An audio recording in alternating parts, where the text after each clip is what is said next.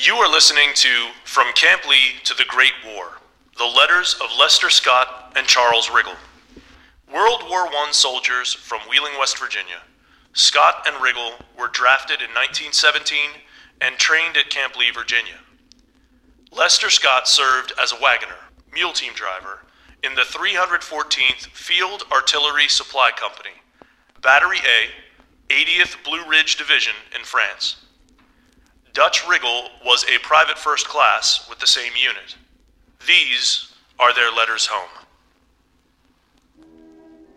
December 25th, 1917, Camp Lee, Virginia. Dear sister, how are you all by this time? I'm just fine. Received your letter all right. Well, this is a fine day here. We are going to have a big dinner today. I can't remember what I was doing last Christmas. I suppose Jim will be rabbit hunting today.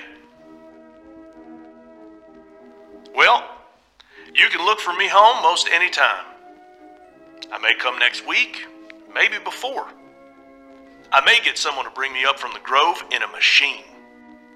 I will only get to stay a short time. I guess I won't get to see Cleo, for I won't have time to let her know when I was coming. There were three more went home yesterday. 5% will go every other day, so you see, I can't tell when I will come. There are only 54 in our company now, so therefore, you get five days. Five days from the time we start until we get back. If we should be late coming back, we will be slapped in the guardhouse. Well, I don't know much more to say, so goodbye. Answer soon. From Camp Lee to the Great War, the letters of Lester Scott and Charles Riggle is brought to you by archivingwheeling.org in partnership with the Ohio County Public Library and the Walls Foundation. Jeremy Richter is the voice of Lester Scott. The letters of Lester Scott and Charles Riggle were transcribed by John Eric Gillot. This podcast was edited and written by Sean Duffy, audio edited by Aaron Rothenbuehler, with music courtesy the Library of Congress.